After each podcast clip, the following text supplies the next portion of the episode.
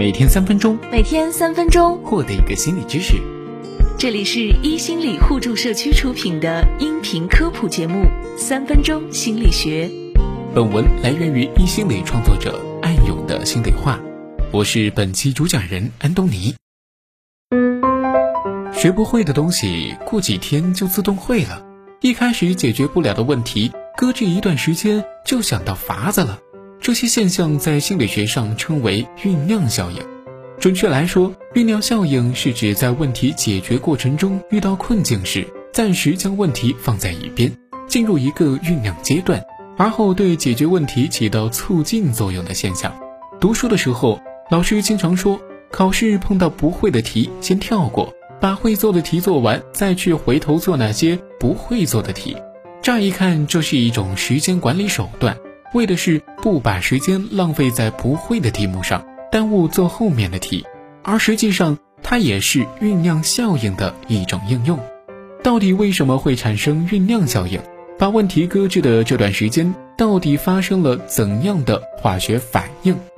心理学家对此大致有两种理论假说，一种是有意识理论，持有这种观点的心理学家认为酝酿效应是在有意识的状态下产生的。当你一直困在某一个问题之下的时候，你会产生心理疲劳，而一定时间的搁置有利于缓解这种疲劳，有利于后来对问题的解决。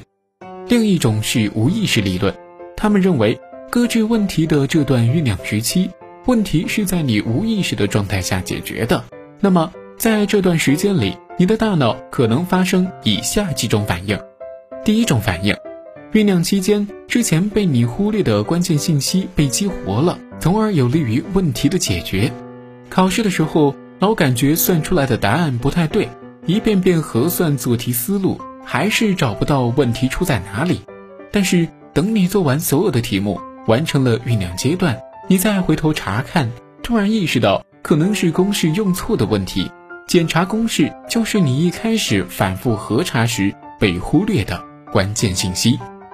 第二种反应，酝酿期间那些不利于问题解决的干扰信息被忽略了，从而有利于产生新的想法。这个理论现象经常出现在各种悬疑片里，犯罪分子设置各种烟雾弹，阻碍主角发现真实的真相，而最后主角经常是在灵光乍现中成功破案，而不是单纯沉溺在线索本身里。那些看起来放松警惕的时刻，恰好就是一个酝酿期。有利于主角忘记那些干扰信息。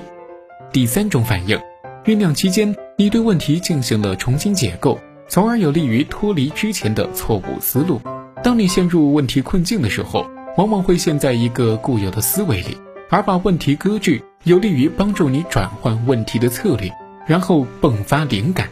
总的来说，酝酿的过程把问题暂时放一放，可以帮助你跳出原有的框框。从而促进问题的解决，所以遇到难题，实在是想破脑袋都想不出来，不妨先放弃思考，把它搁置一下，隔段时间再回头看看，说不定就会灵感迸发了呢。